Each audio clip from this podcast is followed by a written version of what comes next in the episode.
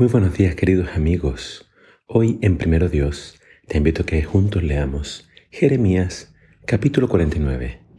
Dice así la palabra de Dios. ¿Qué es lo que hacen? ¿Por qué moran los amonitas en las ciudades de los israelitas? ¿No hay acaso israelitas suficientes? ¿No se las di a ellos como herencia? ¿Por qué entonces ustedes, adoradores de Moloch, se han apoderado de Gad y todas sus ciudades? Por esto los castigaré, dice el Señor, destruyendo su ciudad de Rabá. Esta se convertirá en montón de ruinas, y los pueblos aledaños serán incendiados. Entonces vendrá Israel y volverá a tomar de ustedes su tierra. Despojará a quienes se la despojaron, dice el Señor. Clama Hezbón, porque la ciudad de Jai ha sido destruida. Solloza, población de Rabá, vístete de luto solloza y gime, oculta entre los matorrales, porque tu Dios Moloch será desterrado junto con sus príncipes y sacerdotes. Orgullosa está de tus fértiles valles, pero pronto serán arrasados. Hija perversa, confiabas en tus riquezas y pensabas que nadie podría perjudicarte jamás. Pero mira, sobre ti desencadenaré desastres y te llenarás de miedo, dice el Señor de los ejércitos porque todos tus vecinos te echarán de tu tierra, y no habrá quien te ayude a tus exiliados cuando huyan. Pero yo ayudaré a los amonitas en el futuro, para que puedan volver a su tierra, dice el Señor. El Señor de los ejércitos dice, ¿qué se hicieron todos tus sabios del pasado? ¿No quedó ni uno en todo Temán? ¿No hay nadie que pueda dar un consejo prudente? Huye a lo más recóndito, del desierto, pueblo de Dedán, porque cuando yo castigue a Edom, también te castigaré a ti. Se acerca la hora de rendir cuentas. Los vendimiadores dejan unas cuantas uvas para los pobres. Ni siquiera los ladrones se lo llevan todo. Pero yo dejaré desnuda la tierra de Saúl, y no habrá a dónde esconderse.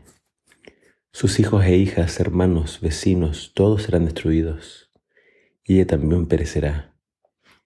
Pero yo cuidaré de tus huérfanos que queden, y haré que sus viudas confíen en mí. Esto dice el Señor de Edom, si han de sufrir los inocentes, ¿cuánto más tú? No te librarás. Tienes que sufrir todas las consecuencias del juicio que te he preparado.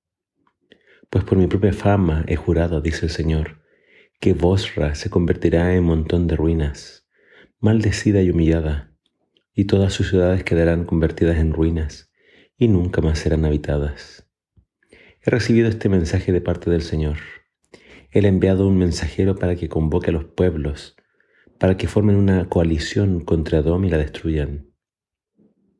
Porque sin duda que eres insignificante entre los países de la región, sin que nadie se cuide de ti. Tu fama y tu orgullo son solo un engaño. Moradora de los montes de Petra, tú que vives en las hendiduras que hay entre las rocas. Pero aunque mueres en las montañas más altas con las águilas, yo de ahí te haré caer, dice el Señor. Horrible será el destino de Edom. Todos los que por allí pasen quedarán espantados, boquiabiertos, ante el desolador espectáculo. Tus ciudades quedarán tan mal paradas como Sodoma y Gomorra, y los pueblos aledaños, dice el Señor, jamás volverá nadie a vivir allí. Contra ellos enviaré a uno que vendrá como el león de los montes de Jordania, que rastrea las ovejas del redil. Súbitamente Edom será destruida, y yo haré que los edomitas sean gobernados por un elegido mío. Pues, ¿quién como yo? ¿Y quién podrá llamarme a cuentas? ¿Qué pastor podrá desafiarme? Ténganlo presente.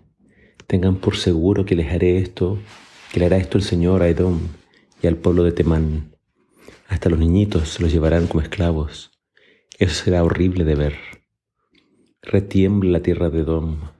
El griterío del miedo y el dolor del pueblo llega hasta el mar rojo. El que ha de venir volará veloz como un águila y extenderá sus alas contra Borra. Entonces el valor de los más fuertes guerreros se desvanecerá, como el de la mujer entre los dolores de parto. Acá tenemos algunas profecías contra los vecinos de Israel, más adelante habla de Damasco y aún así otros pueblos más. Eh, acerca de los edomitas que estamos leyendo recién, eh, acá se menciona interesantemente Petra, la ciudad de, que está entre medio de las rocas. Esa fue quizá la mayor razón del castigo para ellos. Confiaban en su posición geográfica, confiaban en que vivían en un lugar inalcanzable, pero el orgullo que puede provocar eso, de creerse intocable, de creer que nada va a pasar, finalmente trajo sobre ellos el castigo divino. Eh, Edom eh, provienen de Saúl, el hermano de Jacob, así que eran parientes muy cercanos de Israel, pero siempre estuvieron en guerra contra el pueblo de Dios.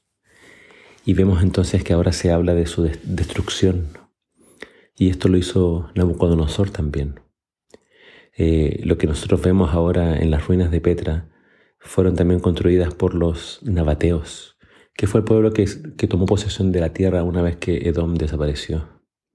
Y acerca de los amonitas, que también eran descendientes de Lot en el norte, se los acusa de haber ocupado las tierras que pertenecían a Israel. Claro, Samaria e Israel cayeron en el 722. Y entonces Amón se apropió de sus tierras. Amón también es culpable de haber matado a Gedalías, que leímos hace poco. Por lo tanto, ahora vemos la respuesta de Dios contra los amonitas. También iban a ser totalmente destruidos, pero Dios habla de que iba a después restaurar a los pocos que quedaran. Vemos siempre los juicios de Dios mezclados con misericordia que estas palabras de Dios y al ver su exacto cumplimiento, al ver las ruinas que solamente quedan en, todos estos lugares, nos hagan confiar en la veracidad de la palabra de Dios. Dios dice la verdad y Él cumple sus promesas. Él va a hacer juicio.